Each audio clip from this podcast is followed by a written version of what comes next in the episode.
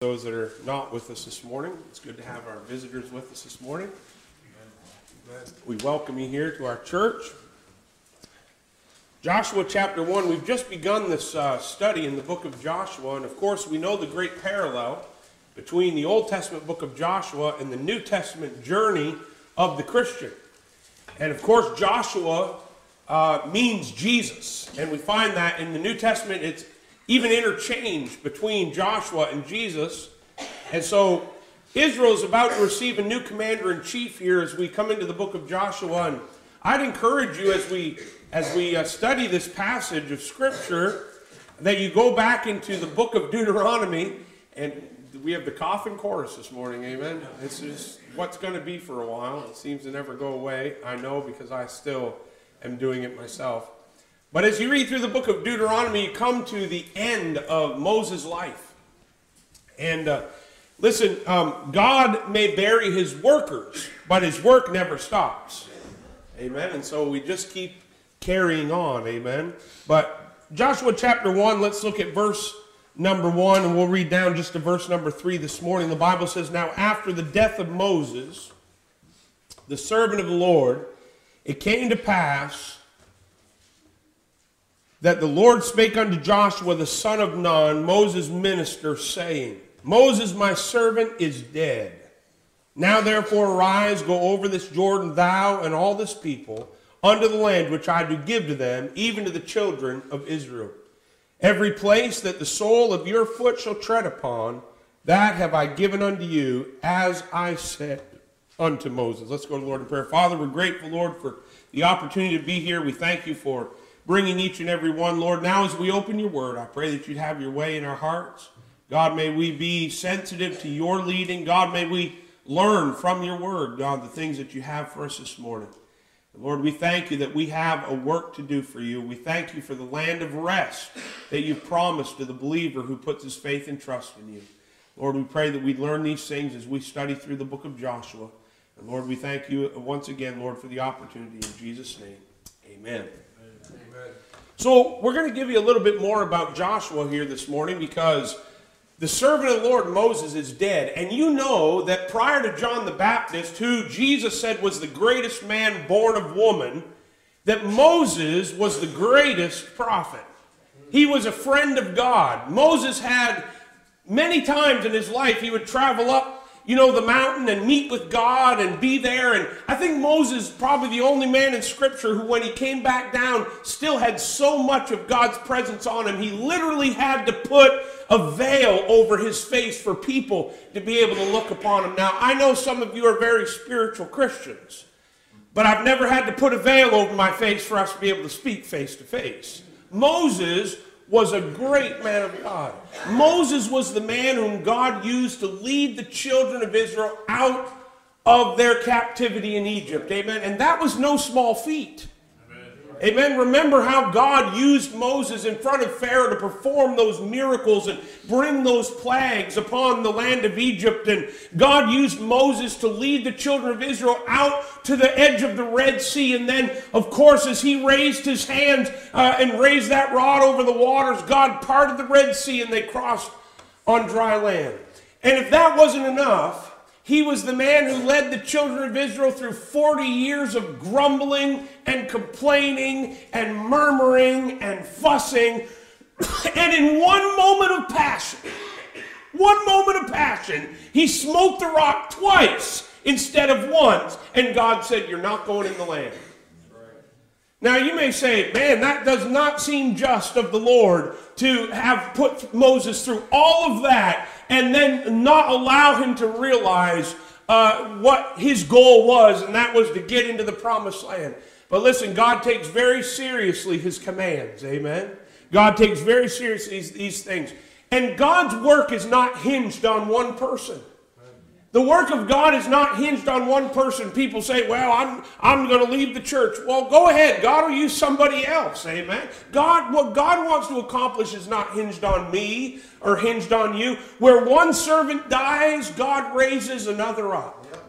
And God will accomplish his purposes. Amen. And God's purpose, as we'll learn tonight, was to take his people into a land of rest. God wanted them to go into the land of rest, and Joshua was the man whom God raised up underneath Moses to take them in to that land. So we're going to look at five different aspects this morning of Joshua as he was uh, to the children of Israel. And first of all, that has to begin with Joshua the slave. To begin with the life of Joshua, you have to go all the way back to Egypt. And Joshua would have been born um, in captivity in the land of Egypt. So we see Joshua here as a slave. And Joshua was given the name Oshea. Look at Numbers chapter 13. Numbers chapter 13. You know my preaching style. I, find sometimes it's so hard, all this setting the stage. And I'll be honest with you, I love to read and I never read the preface. Never. I never read the preface. Why? I don't care. I want to get to the goods. Yeah. You say, yeah, but you don't know. And I realize the truth of that, but I just, I don't, I don't care. So I never read the preface, and once in a while I'll read the conclusion. I want the good stuff. But we, for, for understanding this, we, we've got to preface it with understanding who this new leader really is that's going to lead them into the promised land. And I'm going to tell you something, Christian friend. If you're saved here this morning, if you want that land of rest, if you want that land of abundance, that land of God's blessing in your Christian life, you've got to get to know your leader. You've got to know Jesus. Amen. You've got to not only have him as your Savior, but have him as your Lord. Amen. Have him as your commander in chief. We need that. And so we've got to preface it with a little biography here of Joshua. he was born in slavery, and he was given the name Oshea. Numbers chapter 13, verse number 8, the Bible tells us he was of the tribe of Ephraim, Oshea, the son of Nun. Now, knowing that he was born in slavery and being given this name, this name means salvation. This name means salvation. Wouldn't you agree with me that if you named your son salvation, there'd be some pretty high expectation? Amen. I mean, I was named Brandon, okay? Brandon does not have a, it means a beacon. That's what Brandon named. And I didn't really understand as a child what a beacon was. And we went through this thing in school where everybody had to find out what their name was. And you know, uh, you know, somebody, my name's Joshua. Salvation is of the Lord. You know, beacon. I'm a beacon. I didn't even know what a beacon was. Amen. But you know, we just name kids whatever the cool, trendy name is nowadays, or whatever name you make up or you think is whatever. But in this day, names meant something. And no doubt naming their son Joshua as parents living in captivity in Egypt, they had faith in God that salvation was to come. Amen. That redemption was to come. And maybe, maybe their son would have a part right. to play. Amen. I mean, that's what Eve thought when Eve became uh, uh, pregnant with Cain. She said, I've gotten a man from the Lord. And I'm sure she was expecting that prophecy to be filled in her firstborn son. Of course, it wasn't, but there was an expectation. And so it indicates to us that probably his parents were people of faith. They certainly knew, according to Genesis chapter 15 and 50, they certainly knew of the promises that God had made to Abraham that he would deliver them from Egypt and take them to a land. They certainly knew that. Amen. Moses, you'll find, later changed Joshua's name to Jehoshua, which means God of salvation, the God of salvation. Now, anytime you uh, put a J-E before a name, that's God. That's God. Jehovah, that's God. And so it was not now just salvation, but the God of salvation. You can see that in Numbers chapter 13 if you just drop down to verse number 16. The Bible says, These are the names of the men which Moses sent to spy out the land, and Moses called Oshea, the son of Nun, Jehoshua, or Joshua. And so he became known as uh, the God of salvation. Of course, you can see the parallel knowing that that name is the Hebrew form of Jesus. in the New Testament, and we already showed you last week how that's interchanged in the book of Acts and the book of Hebrews. Right. Only if you have a King James Bible. Right. Because if you don't, they're just going to say Joshua, which totally destroys the prophetical references of what's going to happen in the future. Right. Amen. We know that Joshua was of the tribe of Ephraim. He was also a firstborn son. If you look at First Chronicles chapter 7, isn't it isn't the Bible neat how you got it? you got to dig around to put this stuff together. Right. But in First Chronicles 7, you find a listing of the sons. And if you know anything about the Old Testament, you certainly know that the firstborn got all the privilege, including having his name recorded as the son of this man. And in 1 Chronicles chapter 7 and verse 27 in this listing, we find Nun, his son, Jehoshua, his son. And so Joshua was born in slavery in Egypt as the firstborn son of his parents. Now, knowing the book of Exodus, you know that as the firstborn son, being raised in slavery, that he was also then in danger during the Passover. You also know that it would have been his life that would have been taken if the blood had not been applied to the doorpost. Amen. So Joshua and his family were people of faith in God. Amen. And of course, his life was obviously protected, praise the Lord, by having the blood applied to the doorpost. Amen. Joshua would have seen the miracles that God did in Egypt.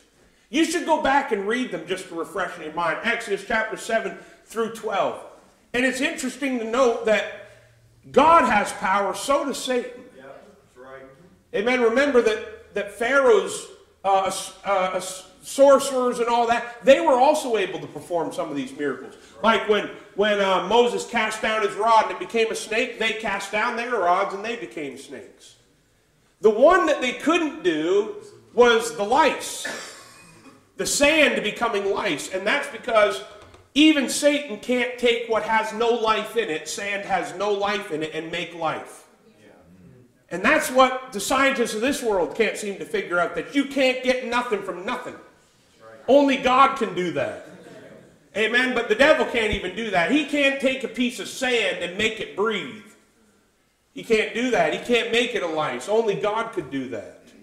Amen. But but Joshua would have seen all that. Imagine being, guys, imagine being a young boy and a young man growing up in the land of Goshen. Growing up there with the children of Israel and seeing the Nile turned into blood. Amen. Hearing about all the frogs and, the, and you know if the if the land was full of frogs, you'd have heard them. Rabbit, rabbit. And now in Goshen there wasn't any. And my dad would say, "Praise God," because he hates frogs for whatever reason. I don't know. I ate them one time down south and it was good.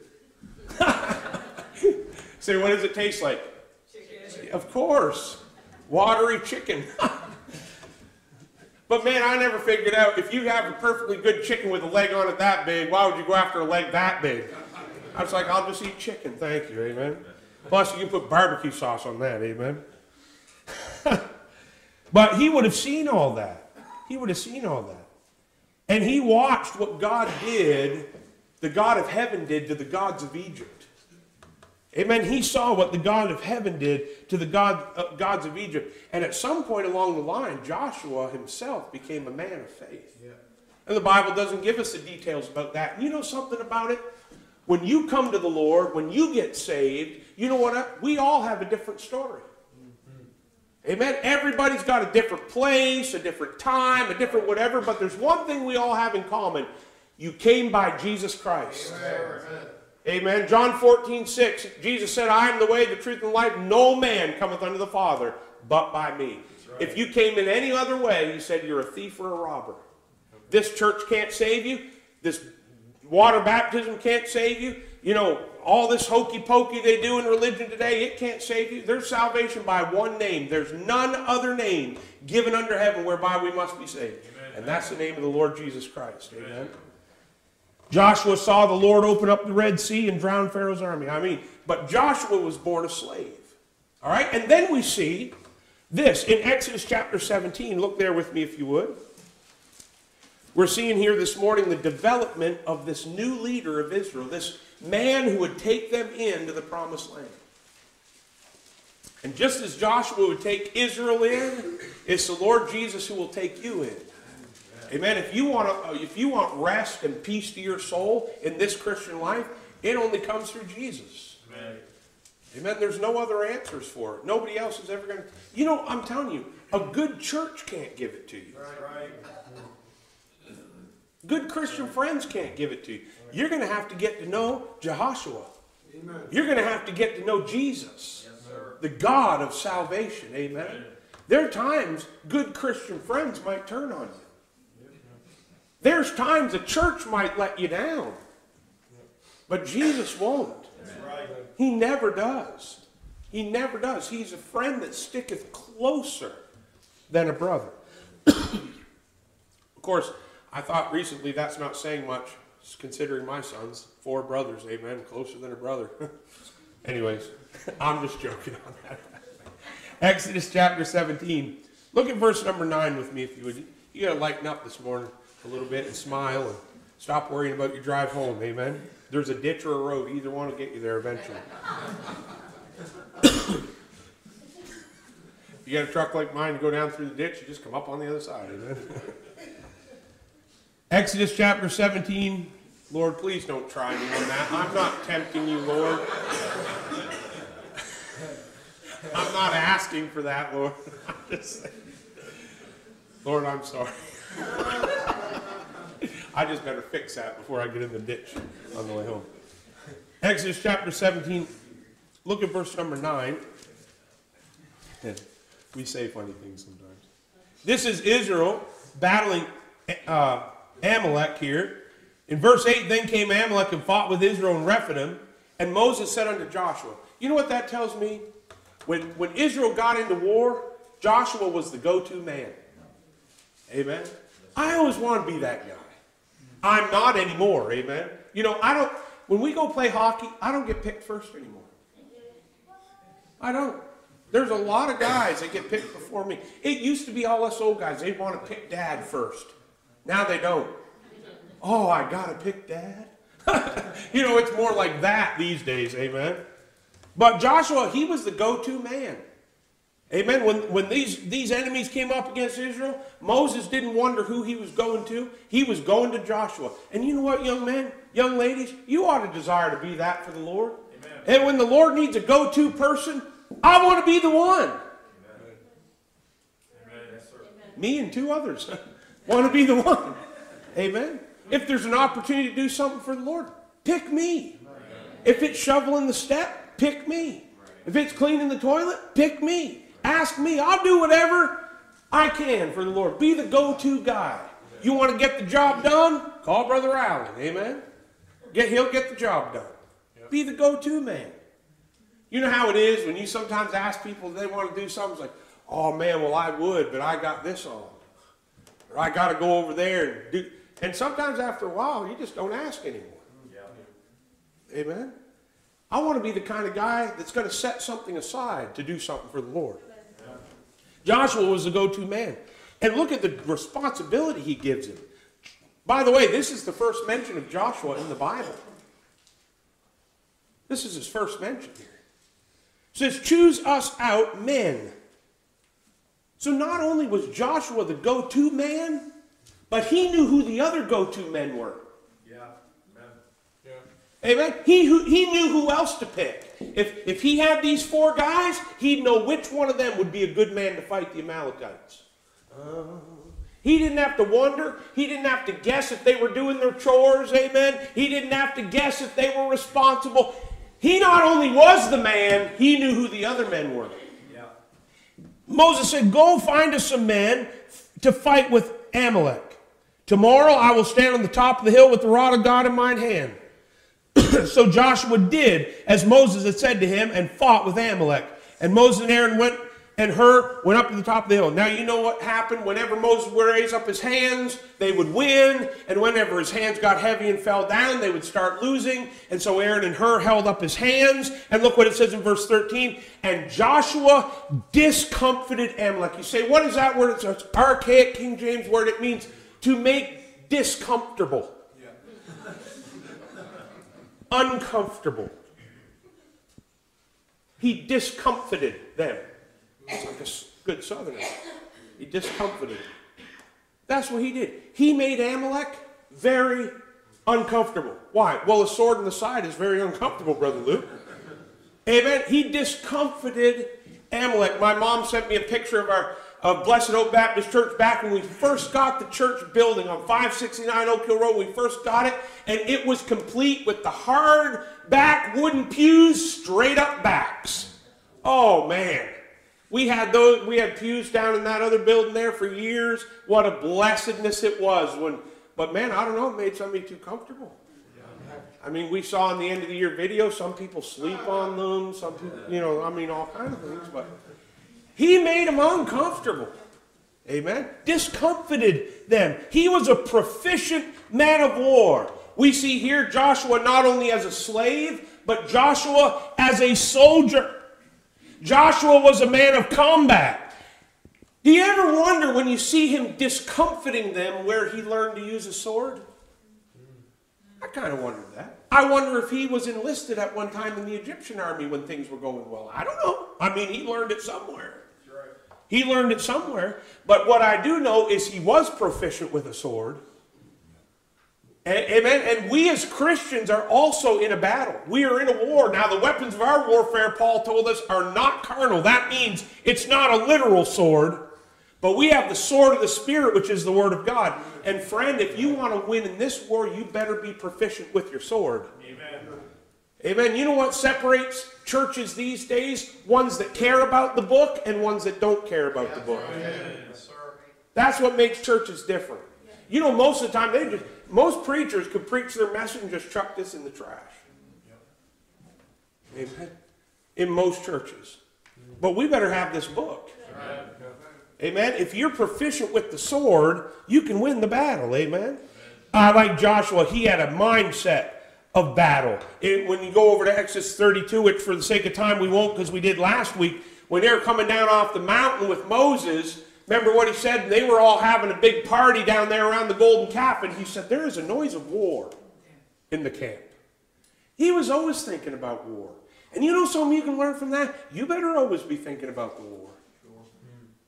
There's a war on. Yes, sir. Amen. We don't fight against, amen, flesh and blood. We fight against principalities and powers, Yes, spiritual darkness. You know, our battle isn't with the school teacher teaching that garbage to your children in school. Our battle's with the spirit behind that. Yes, sir. A lot of times we like to have a flesh, you know, our problem, amen, isn't the person sitting up in Parliament in Ottawa. It's the spirit behind him. Yeah. You can be proficient with the sword, that'll make you shiver. Amen. That's the battle we're in. That's the battle we're in, folks. Amen. Joshua was a soldier. He had a mindset of battle. Is your mind set in battle? I, I, most Christians, it is not. That's right. Most Christians, our mindset is on prospering in this world. Amen. Having more money, getting working overtime, doing extra things on the side, doing to get more money, to have more stuff, to have more problems, to have more debt, to have more. That's the mindset of most people. Luxury, leisure, and ease. That's what most Christians live for. That is not the life of a Christian at rest. That's right. Amen. That is not the life of a Christian at rest. At rest in the Lord. Amen. It's a mindset of battle. Amen. And I'll tell you, I know for a fact that there's times you get tired in battle. Amen. And the older I get, I mean, I started pastoring here when I was 24, so that's 18 years ago. It'll be 19 this year. Amen. And sometimes your mind battle gets weary. You better train up some other soldiers. Because one day Moses will be dead. I'm not Moses, but one day I'll be dead. And somebody else is going to have to lead. Eh, Amen. Amen. Amen. Joshua not only had a, a battle mindset, but he had an overcomer's battle mindset. There wasn't a battle Joshua faced that he didn't think he could win. Remember when they were sending as spies to the promised land? Ten of them came out and said, We can't take it. We've seen giants in the land. And Caleb and Joshua said, We can. That's right. They said this Let us go up at once and possess it, for we are well able. I like that confidence, amen. We are well able. Amen. Where's your well able mentality? Amen. Defeatists, pessimists, amen. Where's that? Hey, we're well able. Amen. We have a great God. And God said it was ours. Let's go get it. Amen. Amen. That's what I like about young people. And people that have young minds. Because there's old people with young minds. And you know what? They have a we can by God's grace mentality. Amen. I, we are more than overcomers. We are well able. Well, Pastor, I, I heard what you said there, and I just don't think I don't think that's possible. Have we not seen God do some impossible things? Amen. I mean, it's, it's amazing what God has done. Amen. We're well able. You're well able. Say, well, I just got this mountaintop in my life that I can't seem to crest. I can't seem to get victory over this. I can't seem to get past this or across this. We're well able. Yes, sir. We are well able. And you know, that's why you need a church, because every once in a while you get stuck in the mud, and praise God, you got somebody else to pull you across. We are well able. Amen. Amen. If God be for us, who can be against us? Yeah. Amen. You say, well, you can't preach that way anymore. We're well able. Yes, sir. You can't stand against that anymore. We're well able. Yes, sir. You can't stand for that anymore. Oh, we're well able. Amen. Why? God gave it to us. Let's let's take it. Yes, sir. Amen. Well, you can't raise children to love and honor God anymore. We're well able. Amen. Why? Not because anything special about us. Yes, sir. Ye are well able as well. Amen. He was a great soldier. He had a great mentality about war. We can. You know, you can get invested in a hundred political causes and just feel like you smashed your head on a brick wall a hundred times. But you get involved in a spiritual cause for the Lord, and you'll change your attitude. Soul by soul, one soul. I, I just heard a report from Peru, Brother Caesar and Logan and all them are down there. They've had several, handful of souls saved already. You know what that is? We are well able. Yes, sir. We are well able. Amen. Praise God for that. Amen. Joshua the soldier, Joshua the slave. Let's draw your attention once more to Joshua chapter 1 and verse 1. You'll notice here it says, Now after the death of Moses, the servant of the Lord, it came to pass. You know, Moses here is called the servant of the Lord after his death. You know what's very interesting about that, Brother Luke? Is look at Joshua 24 and verse 29. Do you know when Joshua is first called the servant of the Lord? In Joshua 24 and verse 29. And it came to pass after these things that Joshua the son of Nun, the servant of the Lord, died. You know when they were known as the servant of the Lord? After they died. Yeah. You know what everybody's concerned about? Their title. Yeah. Brandon, servant of the Lord. They never even got the title till they were dead. Right.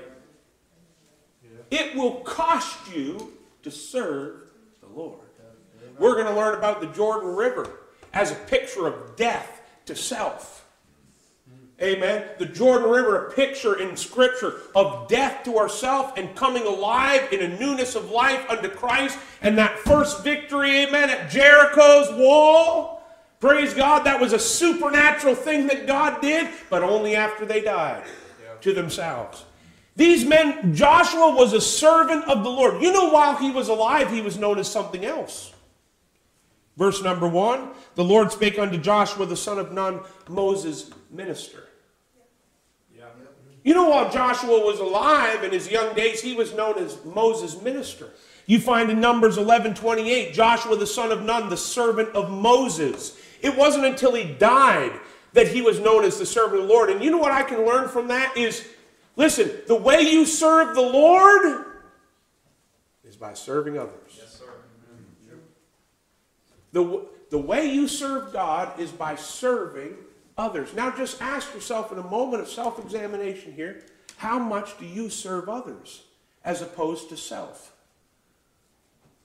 You know, there's not one time in this Bible that Joshua is mentioned as serving himself, doing what was best for himself, taking care of himself. You know what this world tells you? You need to take care of yourself first. You can't help others unless you take care of yourself first. I'm so sick of psychology. Amen. Amen. It has nothing to do with God. Not, listen, Amen. listen, I realize that these bodies are the temple of God, and He expects us to be good stewards over His purchased possessions. I realize all of that. But I'm saying the way to be known as a servant of the Lord when you lay six feet under is to serve others. Yes, sir. Yes, sir. Amen. You know why I believe Ron Walker was a servant of the Lord? Because he spent those years we knew him serving this church, Yes, sir. serving us. You wouldn't be sitting in this building if it wasn't for that man serving the Lord. Yes, sir. Nobody said Ron Walker, servant of the Lord. But I'll tell you what, nobody questioned that he served this church. Amen. Right. Amen. How about you? How about us? How about us? Amen. How do we serve the Lord? By serving others. Joshua ministered to Moses' personal needs, and by doing so, he served the Lord. Moms, dads, whether it be serving your children, amen. Hey, listen, if you're a parent, you're, you've enlisted in a life of service. You know that Bible tells us that our children are an heritage of the Lord. That means they don't belong to you, they belong to God. And how you raise them and how you invest in them and how you serve them, that's how you're treating the Lord. These, these young people, they, they belong to God. They are God's. And the investments that we put into them is as we're serving the Lord. Well, that's sobering, isn't it? Amen. I want to give my Lord what he's worthy of. By God's grace, I want to be able to be like Hannah was. I want to be able to be like Moses or uh, Abraham was when he took Isaac and offer to God what is rightly his. Amen. I want to be able to say to, to, to the Lord, Lord, here they are. They're yours. I've, I've done what I could. Amen. And give them something worth having. Amen. We serve the Lord, whether it be serving parents, serving your children, a pastor serving your church. Amen. That's what a pastor is. He's a minister of the Lord to the people. I've heard guys say stuff like, uh, well, I'd be fine with pastoring if it wasn't for the people. Preaching is not pastoring. now, a lot of people don't want a pastor, they want a preacher. They don't want a guy who's going to meddle in their business from time to time and say, hey, that's not right. You need to stop doing that. Or, hey, I heard this and we need to fix this and straight. A lot of people don't want that, but that's what a pastor is. A pastor is there to, to mourn when you're mourning and rejoice when you're rejoicing and encourage and build up and edify and give you something to do in the ministry. Amen. Right. But I'm a servant. I serve this church. Amen. I don't understand the pedestal mentality. Amen. Amen. A pastor is just a man with a position that God's given to serve. Right. Amen. Joshua, as he led Israel, he was still just a servant. Right. Amen. He was a servant. Moses served God and became the greatest Old Testament prophet before John the Baptist. And that's according to Deuteronomy 34, verse 10. And Joshua, in turn, served Moses and was promoted to Moses' place when he died. Now, I don't know if anybody wants this position. But if you do, you won't, you won't ever get it by declaring it. You know who a church ought to look for in a pastor? The greatest servant. That's who they ought to look for. Not the guy that preaches the best sermons or the most dynamic way. They ought to look for a man that serves. Amen. Joshua was a servant. Amen. You know what you young men could do, you young ladies could do, all of us could do, instead of criticizing brother so and so and grumbling about sister so and so, you get a whole new perspective on that brother or sister if you, you decided, you know what, I've had this little issue with Nathaniel and I can't figure out why he combs his hair that way and why he wears those kind of glasses. But you know what? I'm not going to criticize him over it. You know what I'm going to do? I'm going to serve him. I'm going to serve him. I'm going to try and be a blessing to him.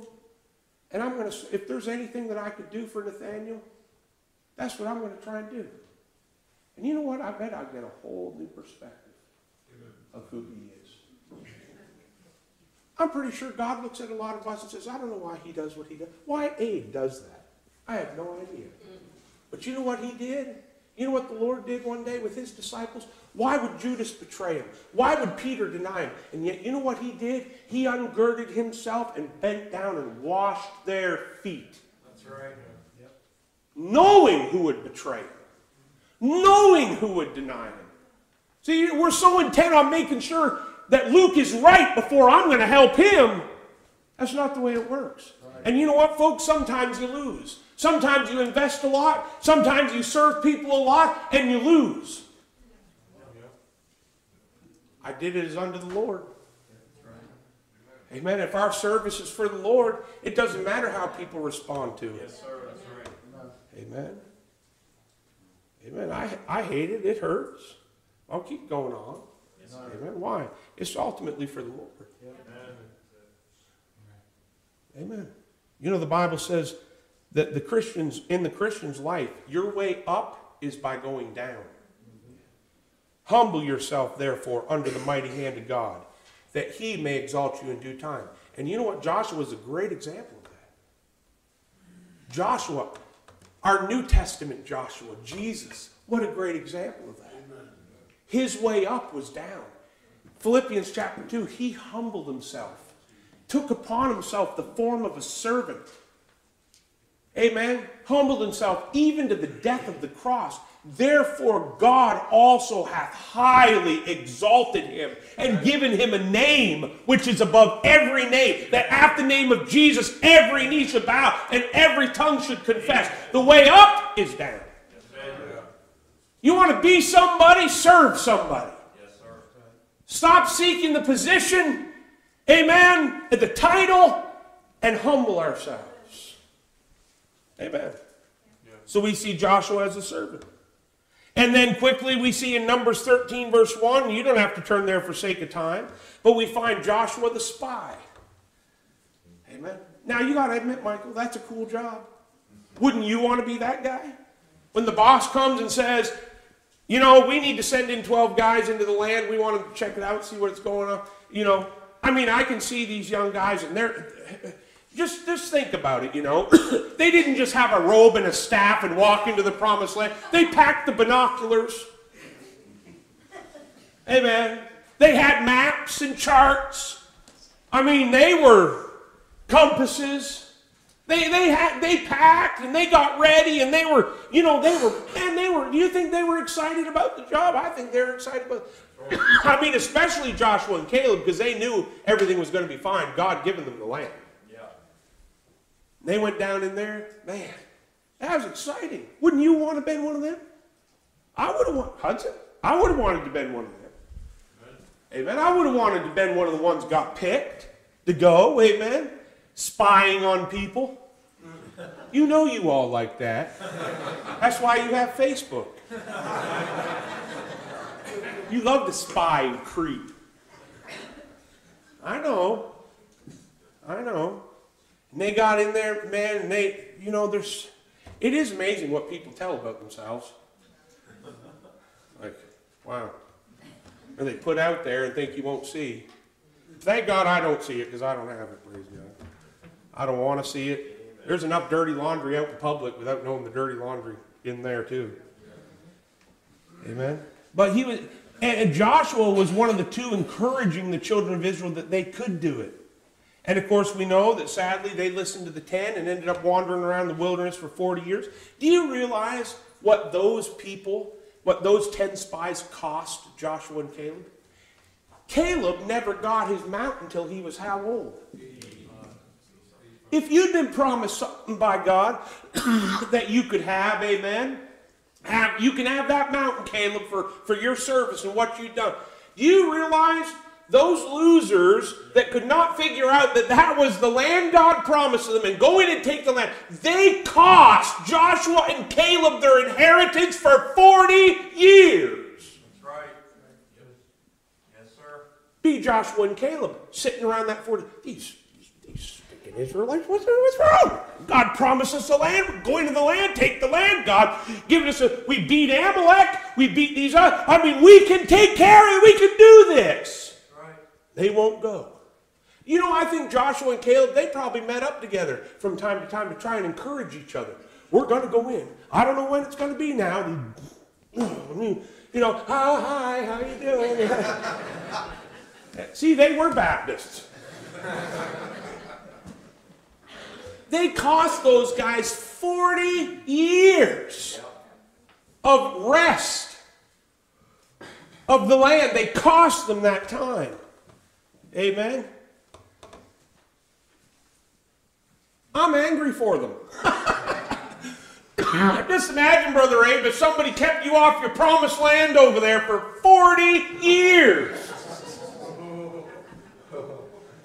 Oof. You know what most Christians would do? They'd quit. They'd go somewhere else. Praise God. Moving on. Well, no, I'll back up and give you a little something the Lord gave me the other day. Can I share it with you? I'm trying to wind down. I got one point left. Elisha and Elijah. Just look quickly with me at 2 Kings. The Lord gave this to me the other day. I love it when the Lord just gives you little handfuls of purpose. And I've read this a hundred times, but I guess it's just the timing. Mm-hmm. Amen. Second Kings chapter 2. You know this passage. Elisha and Elijah and you know all the sons of the prophets are there making fun of Elisha. Why are you staying with Elijah? He's going to die. He's going to be taken. You know, they're mocking him. Knowest, knowest thou not that the Lord will take thy master away from thee today? You know, they're, they're, that's what all the sons of the prophets are doing. They're mocking Elisha because Elisha was, was Elijah's Joshua. Yeah. Elisha was Joshua and Elijah was Moses. You know, this is the relationship. And, and Elisha's listening to these sons of the prophet, and Elijah says, Hey, Elijah says, Elisha, it's okay. Just stay here. I'll, I'll go down the road. You just stay here. Verse number two Elisha, I will not leave thee. That's right. Okay, then. So they go down. There's the sons of the prophet. Don't you know? Elijah comes to Elisha again. He said, The Lord has sent me to Jericho. Why don't you just stay here, Elisha? And Elisha says in verse 4, I will not leave thee. Sons of the prophets come down. Don't you know? The Lord's going to take them. Yes, I know it. Shut up. Verse 6. I mean, hold you your peace. Modern vernacular, shut your mouth. Right? I mean, so there it is. Hold your peace. Shut your mouth. Off they go. Elijah says, Tarry here. The Lord sent me to Jordan. Just wait here. He says, As the Lord liveth and my soul liveth, I will not leave thee. Three times right. he tells Elijah, I'm not going anywhere, Elijah. And it came to pass in verse 9, when they were gone over, that Elijah said unto Elisha, Ask what I shall do for thee before I be taken away from thee. And Elisha said, I pray thee, let a double portion of thy spirit be upon me. He said, Elijah, I want the touch of God like you've had the touch of God, but I want double. That's a noble ask. Amen. And you know what Elijah said to him? He said, You've asked for a hard thing, son. Nevertheless, if thou see me when I am taken from thee, it shall be so unto thee. But if not, it shall not be so. You know, as he said that, Elijah has ringing in his ears the words of Elisha I will not leave thee. And you know what Elijah says to him? All right, let's see. You want a double portion? That's a hard thing to ask. But if you're here when I go, you'll have it. Well, Elijah's not fair. Well, Elijah doesn't treat me right.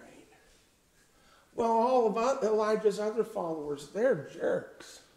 I don't want to be around them. He says, if you're here when I go, you'll get it. And if you're not, you won't. I want to see God move in my life. I want to have that land of rest. Are you going to be here? Or are you just going to go off? Just go somewhere else, do something. I'm not talking about here. I'm talking. I'm talking about here. I like that. Yes, sir. You know why Joshua got to where he was going? He was there. Yep. Right. When Moses needed to call on him, he was there. Yep. He was. He was always there. Amen. Will you be there? Will you be here? I think God's. I like what God's doing here. Amen. Amen. God's doing good things other places too. I like it here. Amen. Amen. I've given 18 years of my life to it here. Most of you have given quite a bit of time as well. Amen.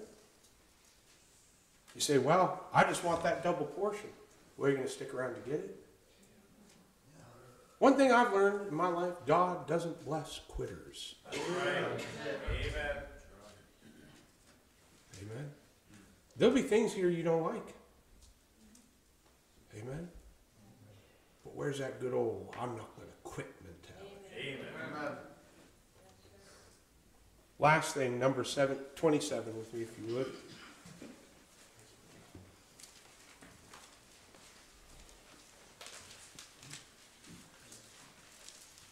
Oh, this is a big, long passage of scripture. I'll spare you the details, but if you'll write down Numbers 27, 15 to 23, this is where.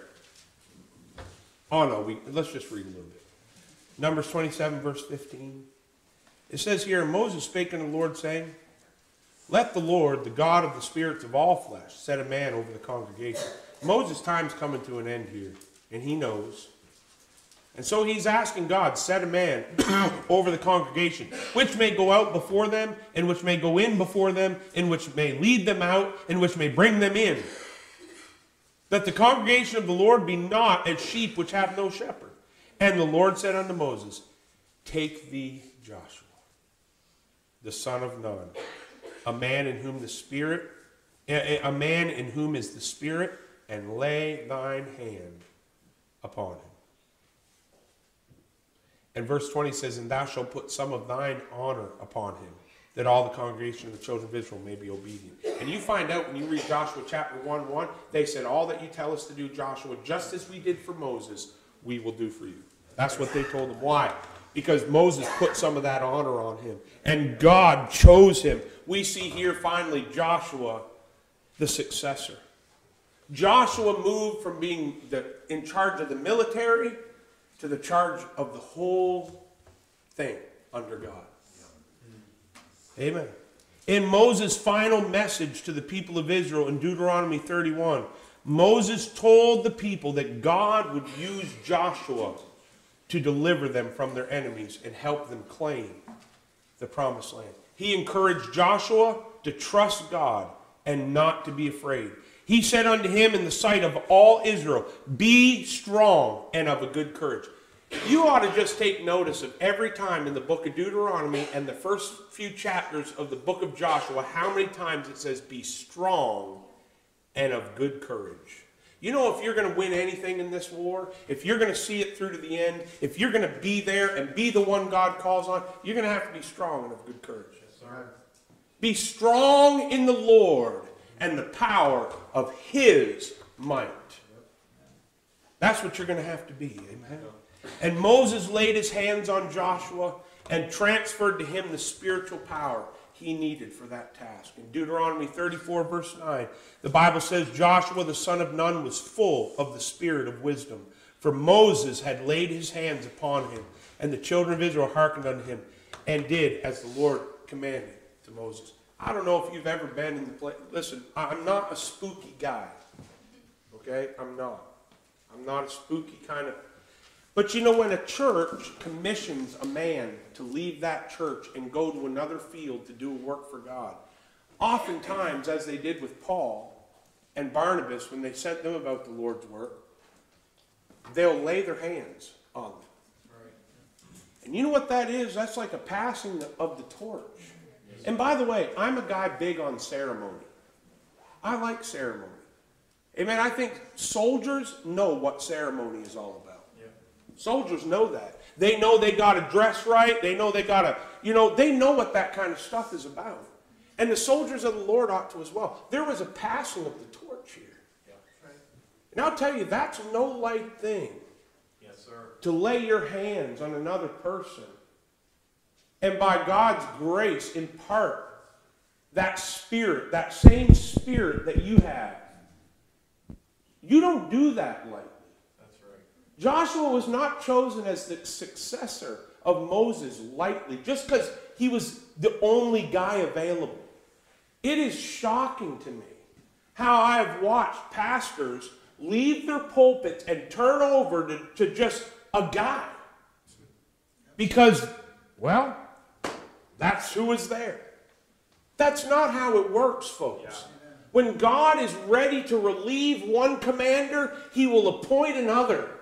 And until then, you stay on duty until he relieves you. Amen. Amen. I believe that. I believe that with all my heart. There'll be one day when God's finished with me here. But it will not be until there is an evident successor. Till someone else. Why? So that the sheep have no shepherd. God's not going to leave sheep shepherdless. Amen. I believe that. And you know, there's pastors all over this country. They're older men. They're, they've been through the war. They've fought so many battles, and there's no successors. You know, guys, it doesn't matter if God has called you to preach. You understand me? You say, well, I don't do that because I'm not called to preach. If you desire the office, it's a good thing. It's a, you say, well, God hasn't called me. Yeah, but you should be preparing like He will. Yeah. Every one of you. That's right. Say, well, don't call on me to preach because I'm not called to preach. You should be ready, willing, and able. That's right. You know, it's not until you're ready, willing, and able that God will call you.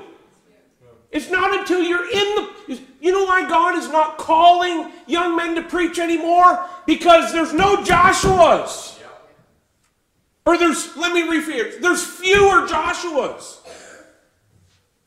There's fewer young men to whom the Moses can turn to and say, hey, I need you to go out to this battle. Amen. That's right.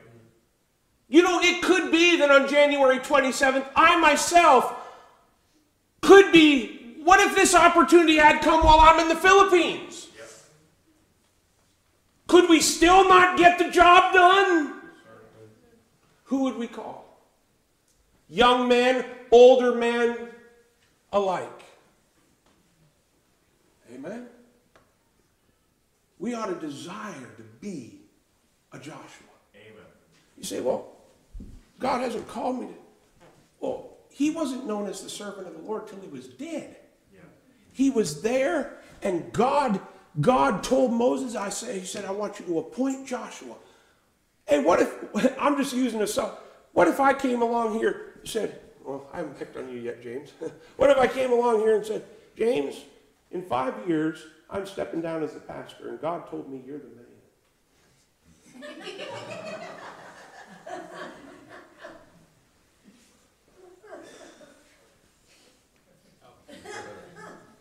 Okay. Would you want to be the man? Does your life evidence that you desire that? There's no more noble calling than the call to full time ministry, to preach the gospel.